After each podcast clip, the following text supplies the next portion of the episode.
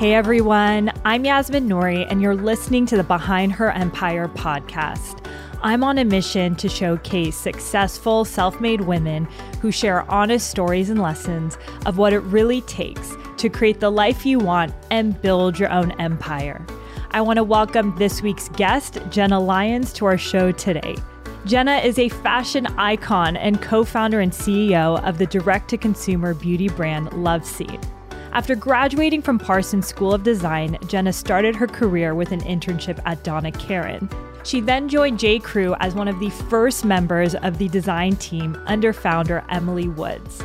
Jenna was foundational in the company's growth and eventually became the executive creative director and then president of the multi billion dollar organization.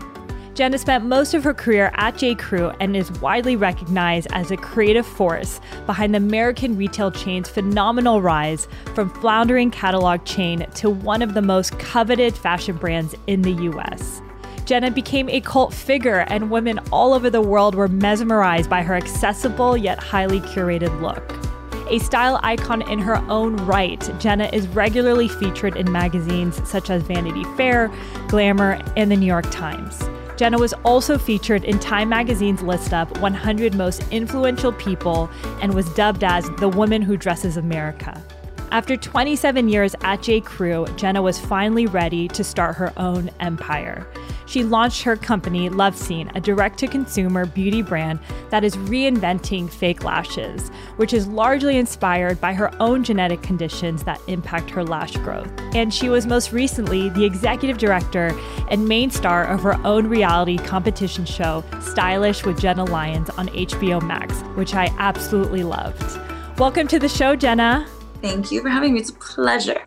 I was telling you about this a bit before the interview, but you have been someone I've been following over the years. And when I watched your documentary or reality show slash documentary on HBO, I'm like, I love Jenna. She's so honest and vulnerable. I need to have her on the podcast. So I know our listeners are going to fall more in love with you today. So again, thank you for joining us. I'm honored and, thank you for watching the show. I think you and like four other people watched it. That's great. It's the best. No, me and my mom love it, and everyone listening, you got to watch it. So I'm excited. So I want to jump right in because there's so much in your career to talk about. And I know you were born in Boston, moved to California when you were four in a beautiful town called Palos Verdes. And I know your parents actually got divorced when you were quite young and you were mostly raised by your mother. And she actually mentioned to you once, you know, make your, or a few times, make your own money and not rely on anyone else. And I want to first talk about this because my parents are also divorced and I heard that a lot like be financially independent, don't rely on anybody. So I'm curious, you know, how was your childhood and how did your mom's perspective around money influence the woman you are today?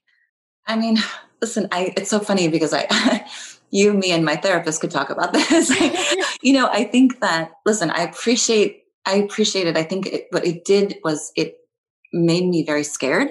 It made me very afraid that if I didn't take care of myself, no one would. And so I think in retrospect, while I know that it made me work hard because I was so afraid to be beholden or need someone else to take care of me. It also, you know, on the flip side, made it harder for me to trust and to let go. And so I think, you know, both things are true. I think, you know, as you start to get older and you start to really look back on things, like while I'm deeply appreciative of a lot of it, I also realize that there's there's two sides to every coin, and it had a it had a lot of positive impacts on me, and also probably some that I, I'm just I'm just peeling back that onion, as I seem to do every time I yes therapy. Do you want to come to my therapy session? Yeah, no, I'm down. There's a lot of things that uh yeah I'm learning on, like relying on someone, and I mean I stayed in a job for money for the longest time, so as you mentioned, like as we get older, at least we're more aware of our habits and childhood yeah. and upbringing. So it's interesting to peel back that onion. Yeah. I mean, I think I will say there is a certain amount of internal calm and internal sort of when you know that you can take care of yourself, it does reduce a different kind of fear. So mm. the fear or the inability to sort of trust, but did give me release from a different kind of fear, which was is anyone going to take care of me? Am I going to find someone to do it? It's like, well, I don't need someone to take care of me. I need someone to love and to be a partner with. I don't need them to like take care of me in that way. And and so I think I feel grateful for that. And I like I loved working, so it wasn't necessarily a bad thing, but there was definitely a motivator. Yeah, no, absolutely. And we'll we'll dive deeper into that in a little bit later. And also, you know, one thing you've been very open about is traditionally growing up, you weren't quote unquote beautiful, or that's what you thought, and you had a pretty tough childhood. And it's funny to think about that now because you know people are trying to emulate you and dress like you. So it's shocking to hear. But can you take us back to those difficult moments of childhood and how you think it really inspired your creativity and fashion at the time? I mean, I think the most sort of poignant moment was, you know, having grown up in this situation where I did not feel attractive and was teased quite a bit. And a kid named Remy used to run after me and beat me up after school. I think I was really shocked when I started to make clothes that the whole conversation around my image or what I was wearing or how I looked shifted dramatically. And the power of something like that is so overwhelming. I mean, it was the first time I'd had positive feedback around something that I had not only worn, but I actually made it myself. And I think those two things really shifted my perspective because when you're young, I mean, I was in seventh grade. I didn't know what I wanted to do. I was scared and I didn't understand what the path was. Like there was no internet. So it wasn't, there were jobs were just like jobs that everybody knew, you know, I'm going to be a nurse. I'm going to be a teacher. I'm going to be a doctor. And I didn't know. And I was, I was so grateful to find this passion for making clothes, but I never in a million years never in a million years would I would have thought that I would have gotten to a place in my career where people like actually wanted to take a picture with me or like liked my outfit. Like just never in a million years. Like it's just the weirdest twist of fate, but it's pretty awesome. Yeah, I love it. And I'd love for you to also share this one story where I think, you know, in middle school, you were six feet tall. And like you mentioned, you couldn't find certain clothes that fit. And because of a, a, genetic disorder that you have, you needed to cover up your legs. So I'd love to hear about that one. I think it was like a bright yellow skirt with yes, watermelons. Sure. Like, tell us more sure. about that because it's such a defining sure. moment for you. Yeah. I mean, I think so. I had a genetic disorder. The genetic disorder left me with conicular teeth, which is basically they look like cones, which is really very great for us, a 13 year old girl.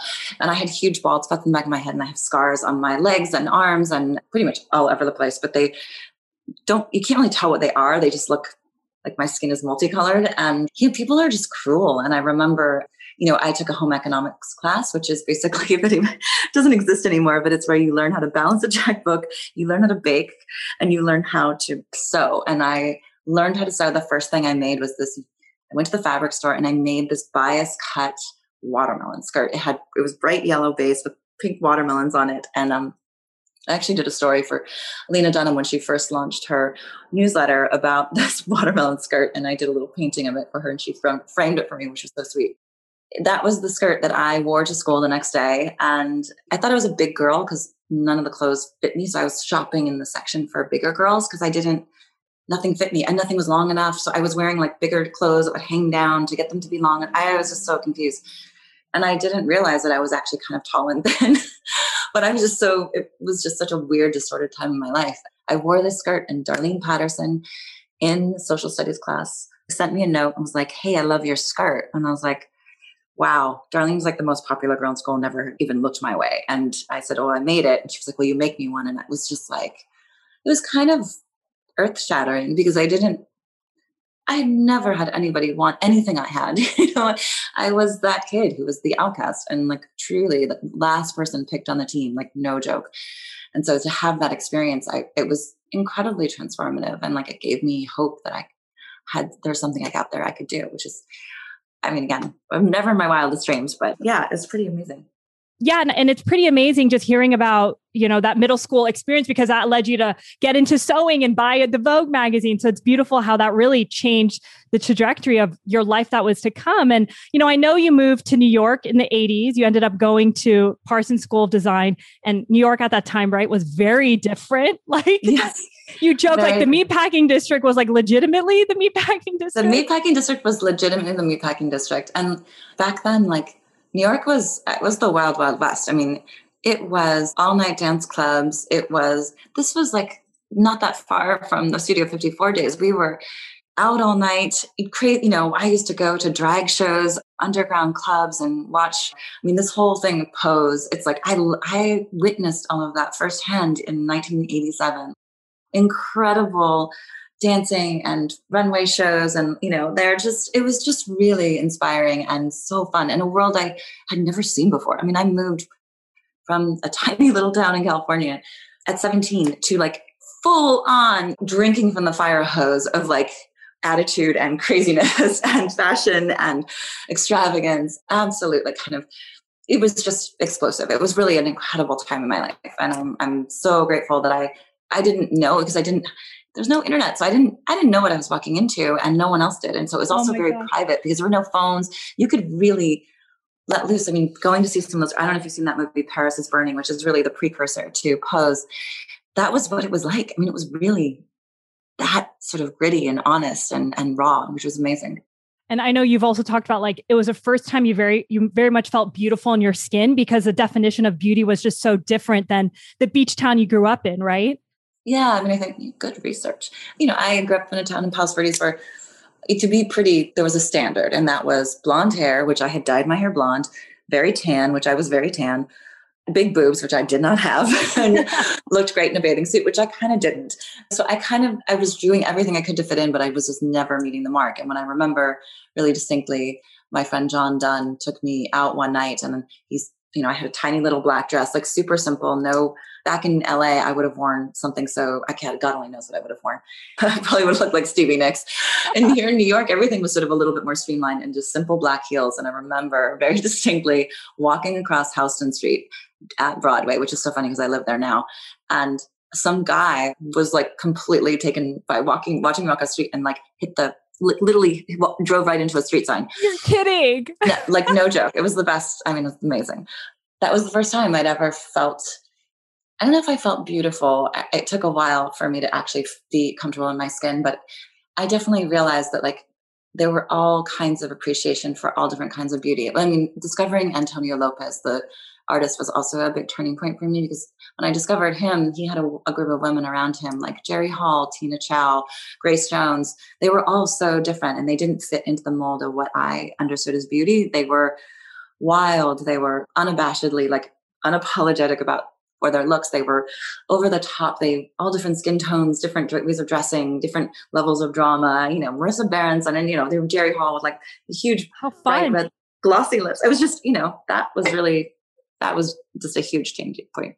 Yeah. What an incredible time to be in New York and what an inspiration for you as like a young woman really coming into yourself. And I know at the time when you were in school, you were interning with Donna Karan and you eventually ended up applying to J. Crew where you ended up staying, you know, which we'll get into. But I'd love to hear, you know, what was your motivation around applying there, not staying with Donna Karan? Because she was clearly very well known at the time it was amazing. It was an incredible experience. It was just I, you know, I didn't come from money, and you know, the reason I was able to go to Parsons, it was an incredibly expensive school, because like I was in a car accident and I got a settlement from the car accident, or I never would have been able to go. So I was working at Donna Karan. The clothes were beautiful, but back then, this is in the, this is 1990. A jacket back then was twenty two hundred dollars. That's that was an exorbitant amount of money in that time, and for me, and I, I couldn't afford to wear any of the clothes, and no, and no one else in my family, none of my friends could either. And so while it was really aspirational and the quality was insane and I loved the clothes and I loved being there, I I couldn't wear any of it. And I didn't feel like I was, you know, people were like, wow, you're working at Donna Karan. They're impressed, but they didn't have any connection to it. They just it was felt very sort of on a pedestal. And I also found myself in a place where it was a small brand and they didn't have a lot of money to pay me. So like I couldn't afford to, I couldn't afford to do the job. You know, it was just not possible. So I ended up going home and working as a waitress for the entire summer. Before I left to go be a waitress, I checked the job board at Parsons and there was a sign saying J. Crew assistant designer in men's knits. And I'm like, I never made a knit in my life.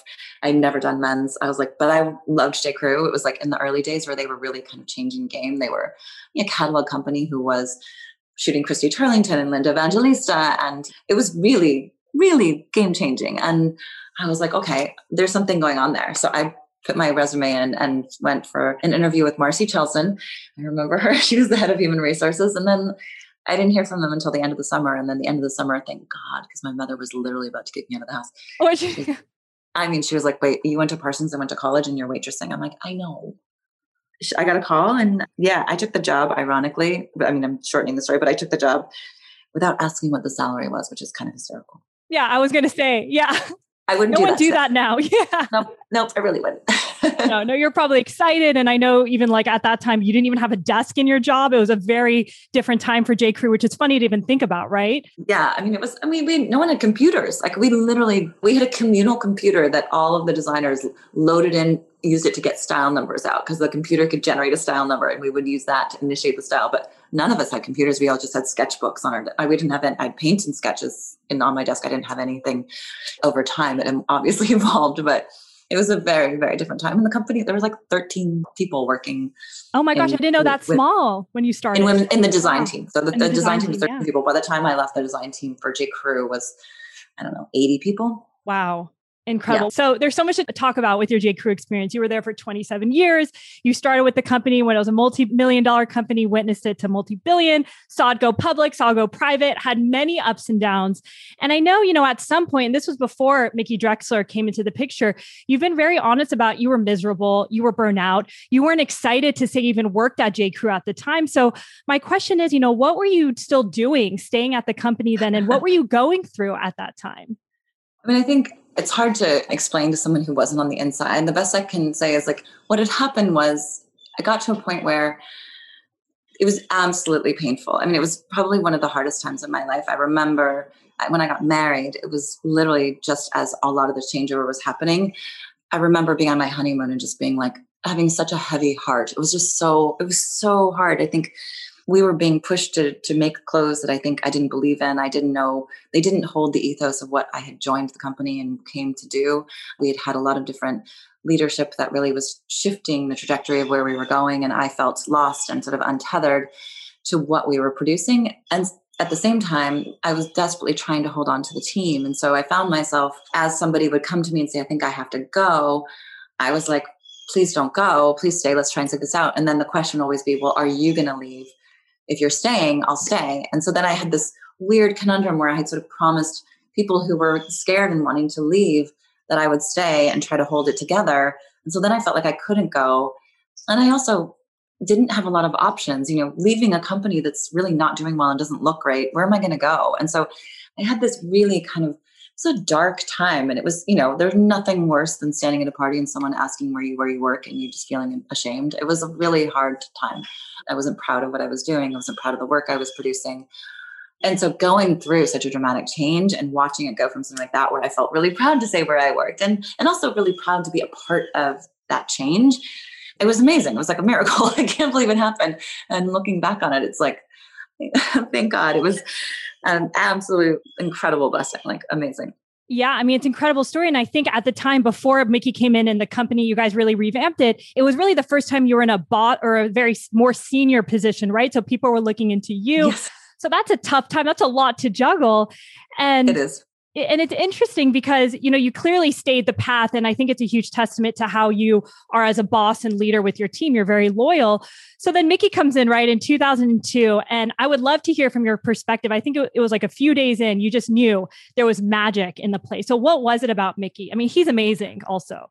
Mickey is one of those people who he's like an alchemist and i think he's also it's so hard to describe the way he works because it's unlike anyone I'd ever worked with.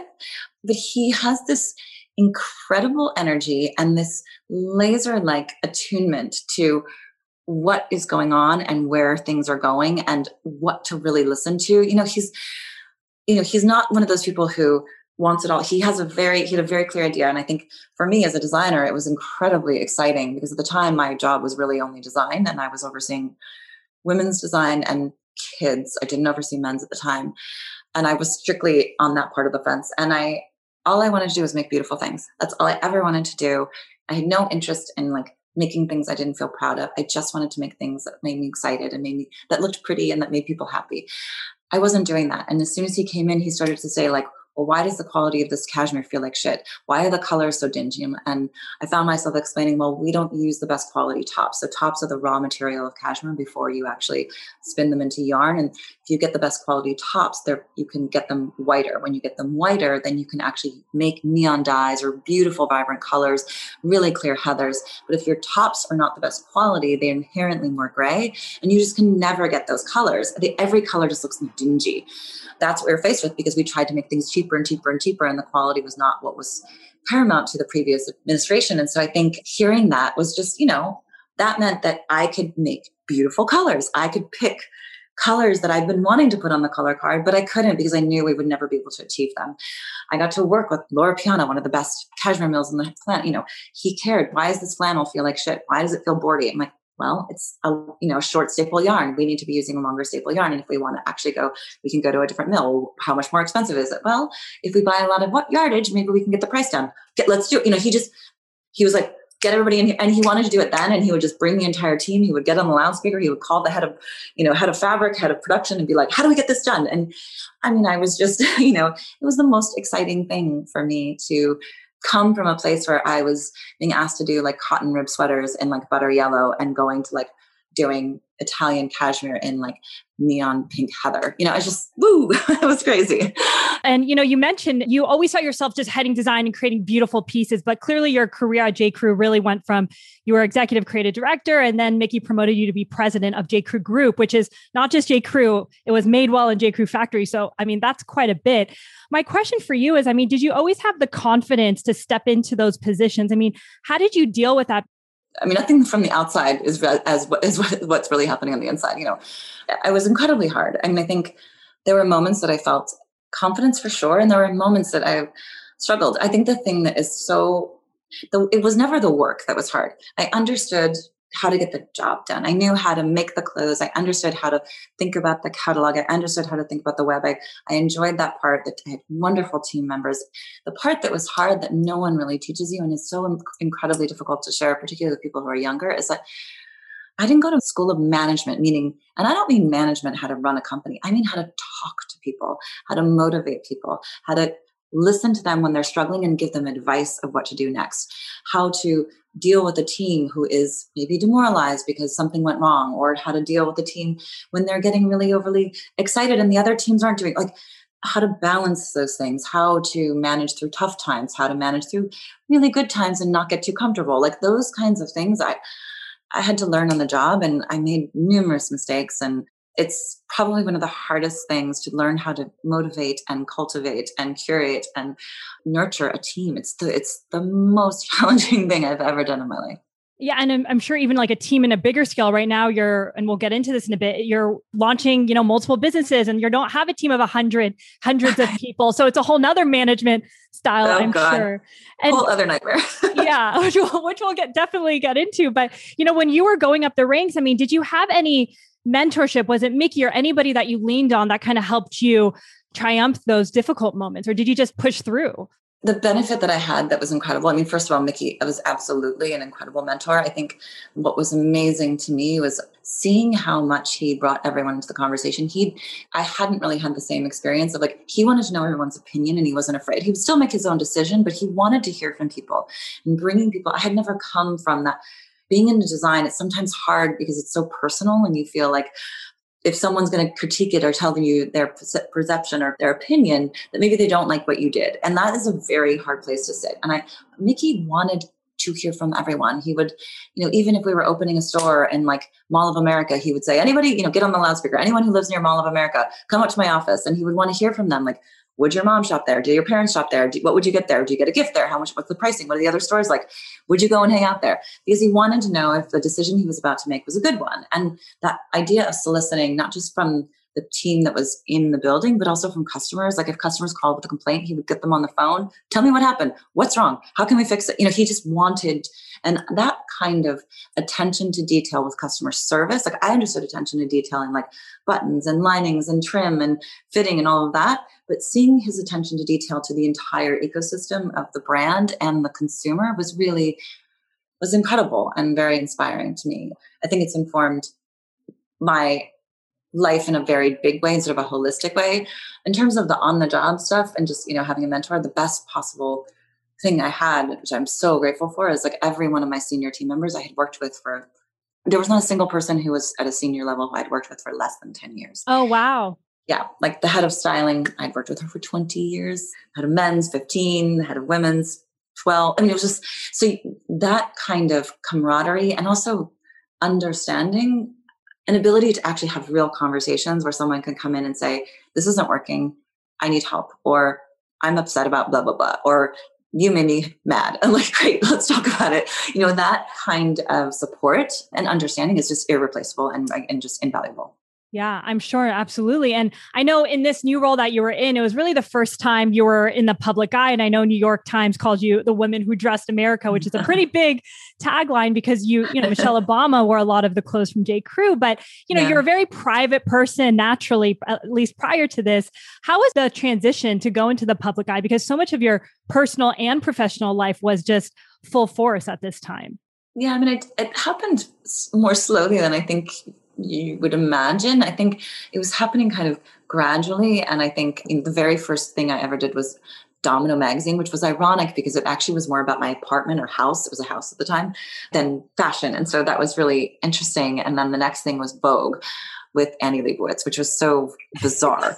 but still people didn't know who I was. It wasn't really until a couple of years later when, you know, I started to get recognized or I would be in line at a store and people would be like, oh my God. And, you know, there was a little bit of that happening. And and that started to build. So it was quite slow, but the thing that was amazing was everyone was incredibly nice. Like they were just like, "Can I take a picture with you?" You know, it was so nice. I think the hardest part wasn't the external, because for the other than when I got divorced, which was a total shit show, that was really hard. But the external part was actually relatively easy. The part that was hard was the internal, because here I'm having this sort of more.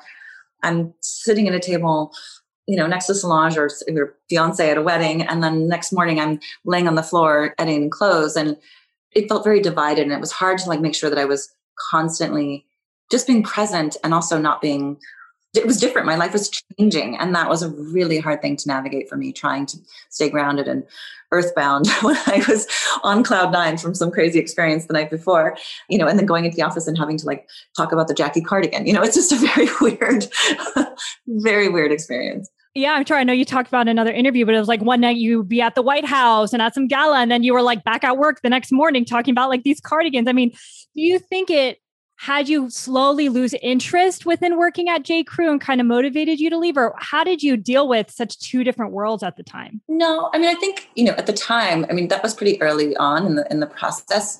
I didn't start to feel like I needed to leave until like probably the last two years. There was a host of reasons that that was happening. You know, I think that that was I was the thing that was nice was that I felt like that everything was feeding back into itself, meaning I was excited about the product. It was so nice to hear people like the product outside in the world and then to bring that back in and say, oh, I met so and so and they were really loving the clothes. Like it felt good for everyone, you know, everyone who worked on that thing, whether it's designer, the merchant, the person who shot it, like that was a nice sort of reaffirmation of what we were doing and we were doing it together. And so I think it was nice. I didn't lose interest. I was very engaged and really in love and like just enjoying myself and had the best fucking ride. And it was really, you know, time. It's so funny when I hear young people say to me, Oh, I've been working in this job for two years. It's time for me to go. Yeah, like, oh like, I feel old in those situations. like, what are you talking about?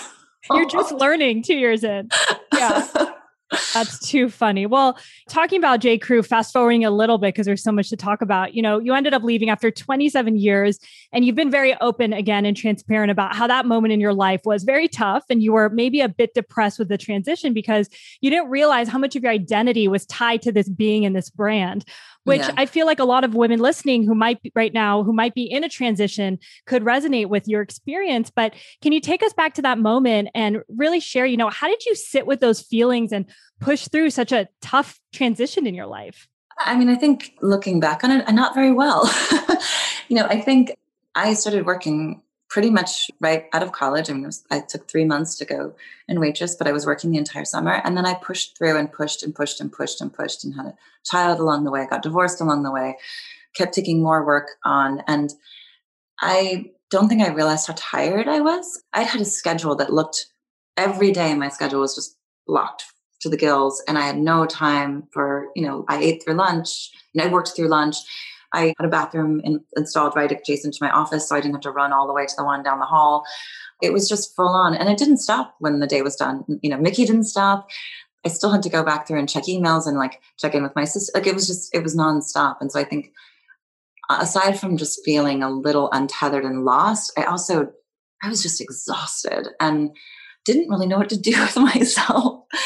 yeah, I don't know if I, I don't think I did a great job of sitting with it. I, I mean, I did sit with it. I literally the one thing I will give myself, I was not so pleased with myself at the time, but in retrospect, I'm happy that I allowed it to happen is like I allowed myself to be bored and I allowed myself not to like fill my schedule with ceramics classes and, you know, cooking classes and French classes and whatever. I really was just quiet. And that also allowed me to take calls and do things and be interested in things I probably would never have done. I mean, I never would have done a TV show. I probably never would have started a lash line. If I had been filling all my time and also sort of putting my sights on getting the next job, you know, I really just kind of pieced out and said, I need to stop. I'm so happy that I was able to do that. I feel grateful and I needed it so badly. And I didn't know how badly until until I sat down and was like, oh holy shit.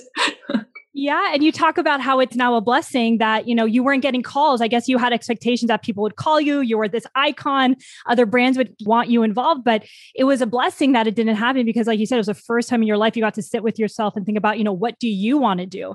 And do you think it was just a matter of time where you were more open to taking those meetings? Like, what was a transition? Was it a few months where you realized, okay, it's time for me to explore? Like, what was it that you became more flexible in that?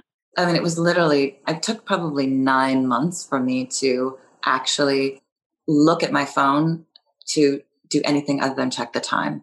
I mean, I, I, I really put down pretty severely. And it was interesting too, because, you know, all of the invitations stopped coming. I, that was a healthy thing to live through because you really, it's helped me now because as I'm starting to come back into the world more, it makes me very much more clear about what I want to do and what I don't want to do and what really matters and what's really just me going to something or an event for for what am I doing? Like who cares? Do I care? What is the meaning behind it? Why am I going? What am I after? And what am I? What's my motivation really? And what's the person's motivation for inviting me? Like yes. what's the reason for me going?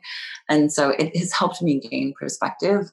I have no idea what your original question was. No, just I mean, in terms, no, this is a great conversation. Just you know, in terms of like how you shifted into that perspective okay. of accepting calls, because that's when all the opportunities came about, like you said, right? The documentary. Yeah. Like I said, I don't think I would have been open to anything. I don't think I would have been open to any of the calls. I remember my friend Jay called and said, you know, hey, would you want to grab lunch? And we grabbed lunch and we had no agenda. And then I was in LA and we had breakfast. Again, no agenda. It was purely just, do you want to check in and say hi? And his friend Matt Hanna walked over and said, Aren't you Jenna Lyons? And I was like, Yeah. And he was like, Do you want to do TV? And I was like, Definitely not. Yeah. and he ended up calling Jay and getting my number and was like, Do you mind if we talk? And we just kind of, he was insistent and said, Can we please talk? I was like, All right, fine. And we had a couple of conversations. We then had a couple of other conversations with networks. And before I knew it, after like two meetings, we had a deal to do a television show with HBO Max. And I was like, Great so it's sort of a hybrid of a documentary reality show. It's it was something that I hadn't really done before, which was hard. you know, I think trying to do something that's sort of uncharted territory, particularly in, in a medium that I don't know, was definitely a challenge. But I'm super proud of how it came out. It was fun to do, and I feel good about the biggest challenge was really being myself and not being catty and mean, which I think would have been better for the television show from a a ratings and a, and a sort of scintillating part, but that wasn't really what I was after. So I'm happy that you liked it. no, you're you were very true to yourself, and I think a lot of people think fashion is always your mean bosses, and like it has a different perception. And yeah. you know, honestly, I like I said, I followed you, and I really fell in love with you more in that show because you were just so real and vulnerable, and like the advice you would give people there, and how you were starting your business behind the scenes. I mean, it was a really a, a really great documentary. You did such a great job, and I know it wasn't easy during COVID, right? Because like the oh, last God. episode what, oh, did God. that well, I don't. I don't want you. You keep saying documentary, and I have to say, I think it's much more like a reality. Yeah, show. reality show, but it was still real. It didn't seem phony, you know, because I can't. I check out when it's like no, major so reality. Funny. No, I appreciate it. It's just like oh, well, we were trying to do is a reality show that was actually reality. Yeah, like real. There was nothing. nothing was scripted. They didn't force the narrative. There was no maneuvering from the producers behind the scenes to shift the narrative in any way or to sort of take advantage of a creepy moment or a bad moment. That did not happen, which was why, which I think is what I thought reality TV was like that until I learned later. So it is, this is actually like, that's why it was, we called it a documentary, a shift, a, a, hybrid of a documentary and a reality show, which hopefully it ended up that way. It was fun to do. I, it was exhausting. I don't know if you've ever had somebody following you around with cameras, but the number of times I went to the bathroom with my microphone on, I mean, I can't. I, like, I couldn't even imagine. Yeah. No, it's like really some interesting moments. No, I'm sure. And I know behind the scenes, you were also working on LoveSeen, which I'd love to get into in a little bit. But also the timelines I know were a little bit off. Like the reality show was supposed to come out, I think, earlier in the year, and then LoveSeen shortly after. But that got all mixed up, right, with COVID and I'm sure oh. many other things. Yeah, I mean, you know, listen, I'm like everyone else was affected, obviously. I think it was worldwide. And I think life is what happens when you're making plans. We were supposed to launch the show in May. We were supposed to launch LoveSeen in July. Neither of those things happened. Ironically, the, the Lash round ended up launching prior to the television show because the network was also going through a lot of changes. So H, we were originally with Turner, then we got shifted and moved over to HBO Max. And so there was some re-editing that was done because when you're on TNT, they parse out the episodes. You see them weekly, meaning they don't all come out at one time. But with HBO Max, they come all come out at one time. So we had originally edited where you have to say the whole thing, like, "Here's what happened last week," and so there was that was originally cut into the show, and now they took all of that out. So we we had to go back and re-edit some things, and also HBO just has a slightly different feel. And so all of that was happening. We were doing all the graph motion graphics and the look and feel and the music all at the same time. We were getting ready to launch LoveSeen and we had to put LoveSeen on hold for three full months, which, you know, financially was not fun.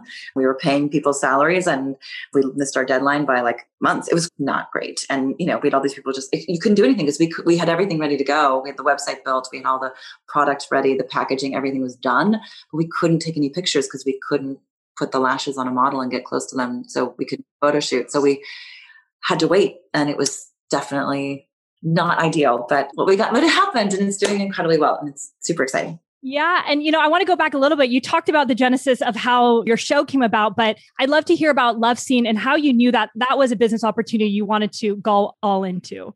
Yeah. I mean, I think I've always loved the beauty industry. I think the one thing that I really appreciate so much about the beauty world is like, unlike clothing, I don't have to worry about whether you're a size two or a size 16. I don't have to worry about whether you are having a fat day or a skinny day, whether you like your hair, you don't like your hair, whether you have big boobs, you don't have big boobs. None of that matters. What all that matters is that you can utilize a product and beauty and make yourself feel beautiful and you can apply whatever makeup no one knows whether you're wearing it's not a louis vuitton handbag hanging over no one knows where your lashes came through so there's not there's no status around it it's more just about how do you feel and does it work for you does it make you feel beautiful and that was a huge relief coming from a completely different avenue and industry where I had a lot of different restraints. And so that was just incredibly fun. And so I've always been fascinated. And the one thing that I noticed is when I was getting ready to leave J. Crew, all the women in my office were getting eyelash extensions. Like I knew when someone was had a new boyfriend or they were getting married or they had some like event and because like all of a sudden it was like curtains up on the lashes. I was like, well, hello.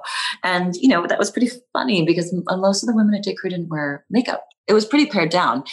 And so then I left J. Crew shortly after and I got obsessed with. Have you ever watched Huda Beauty? I, I some videos? of her stuff. Yes. Okay. Yes. Well, so at the very beginning, so this was probably I don't know five years ago when I first became acquainted with her. She was four, four years ago now. Yeah, she was doing all these videos, and she like literally these girls would put on. She would put on, and these other girls would put on like I'm not joking, like 17 layers of face products between contour and highlighter and powder and then under eye concealer and then they go back and powder over again and then the highlighter would come back and I was like, what the hell is happening here? And at the very end, they would put on a lash. Yeah. And I thought it was so interesting that these two polar opposites of people, they were both looking at the eyelashes and wanting eyelashes to be the focus, but they were so polar they were just such polar opposites in terms of the expression. And there wasn't a lot in between. And i love eyelashes. I, am fascinated by them. And they, they do really give you a lot of pop but i wanted something that was a little bit more delicate. And troy and i had done my makeup for you know he'd done my makeup for red carpet prior. And i think i told the story once but i was on oprah winfrey show which is so fun. And she came backstage to say hello. Yeah. Amazing. both troy and i were like trembling. And when she walked out he turned around and goes, Girl, get into that chair. He's like, I'm giving you extensions and eyelashes. You're going to look like a wet rat. He's like, because she just, you know, she was like full on. She had, you know, hair and the makeup and everything. She looked beautiful and was like so there was just a lot and i look literally was like we i remember him like cutting them apart because we couldn't put them on they were just they were all so big and i also think they were nece- aren't necessarily shown with makeup looks that are like makeup looks that i could do and i'm like i still love them and i think a lot of people like eyelashes but don't necessarily want to have like Anyway, so I started talking about it. I started talking about it to everyone I knew. And then I happened to meet these partners, these guys who were introduced me for the show, which for, you know, because we were going to do a business plan for the show. Brett Jeff and Betsy from Magnet. And before I knew it, we were putting a business plan together and it just kind of happened. It was the most incredible, like synergistic, unblocked process, which made me feel like, God, this is meant to be. Yeah, I mean, I have goosebumps hearing that because I think it's really when you tapped into like what you genuinely liked and you start speaking to about it to other people and like the world just kind of collided and serendipitously you met with them and yeah. they happen to be your business partners or investors in LoveSeen and it just all kind of happened and i'm definitely a big fan. I every time i get my makeup done i always feel like i look completely different. I'm like can we just tone down the eyelashes a little bit? Like i don't look like myself so big fan of your yeah. work and what you're thank you. no, but I, I know i remember the very first time i went i went i was in a wedding so not my own wedding but i was in someone else's wedding and they put eyelashes on us and i first of all they were so heavy. Yeah.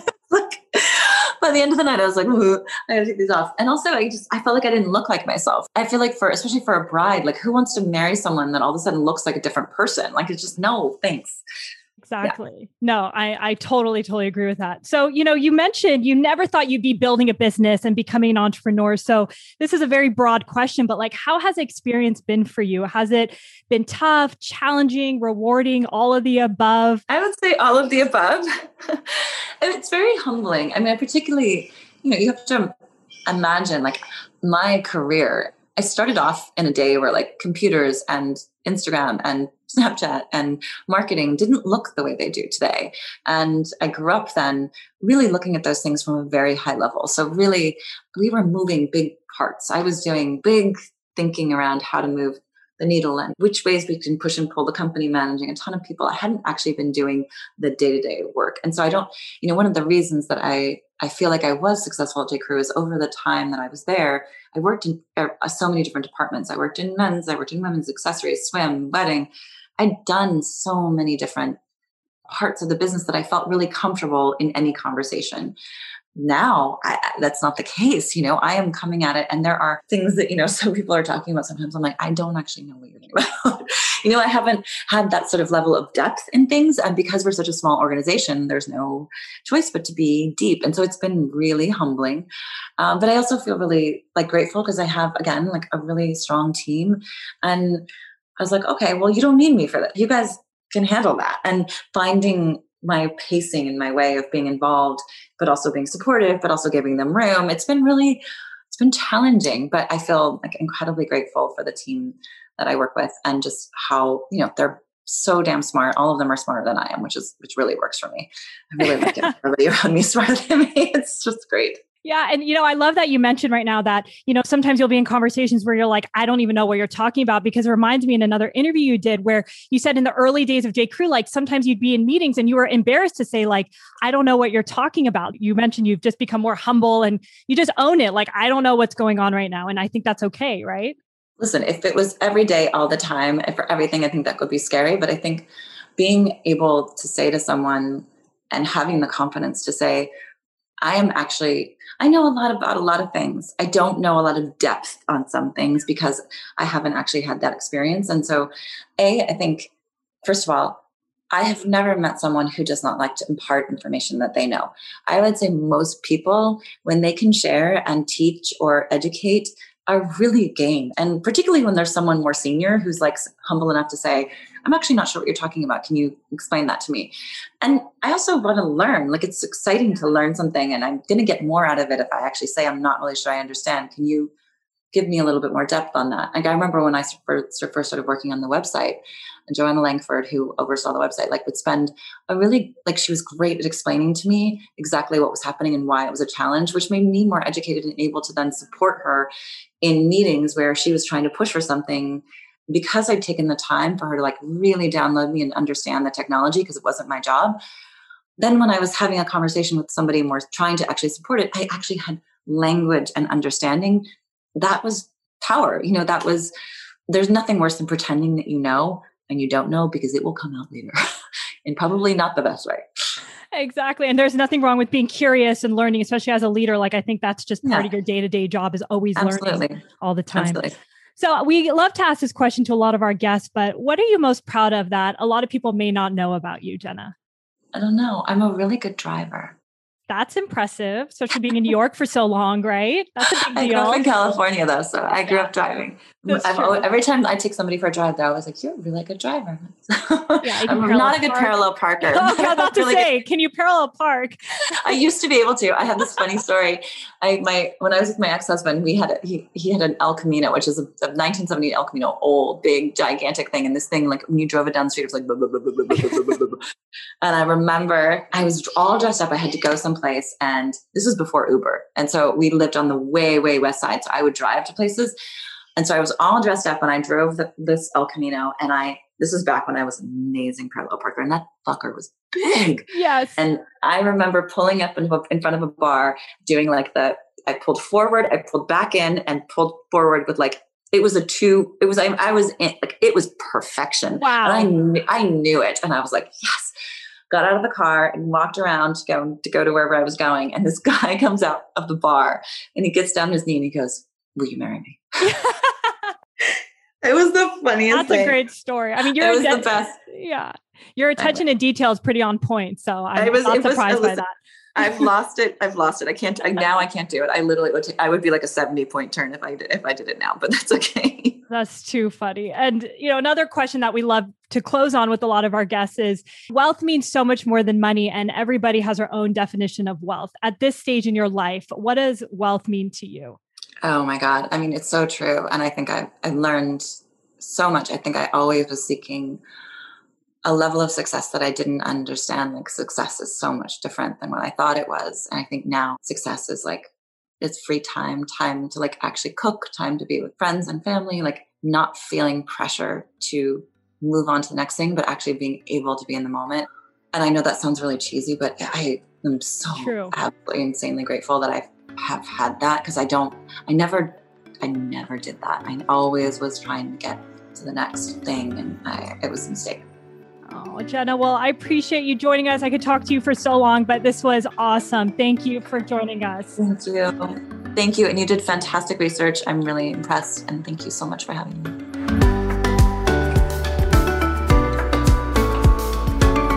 Thank you so much for listening to this episode of Behind Her Empire.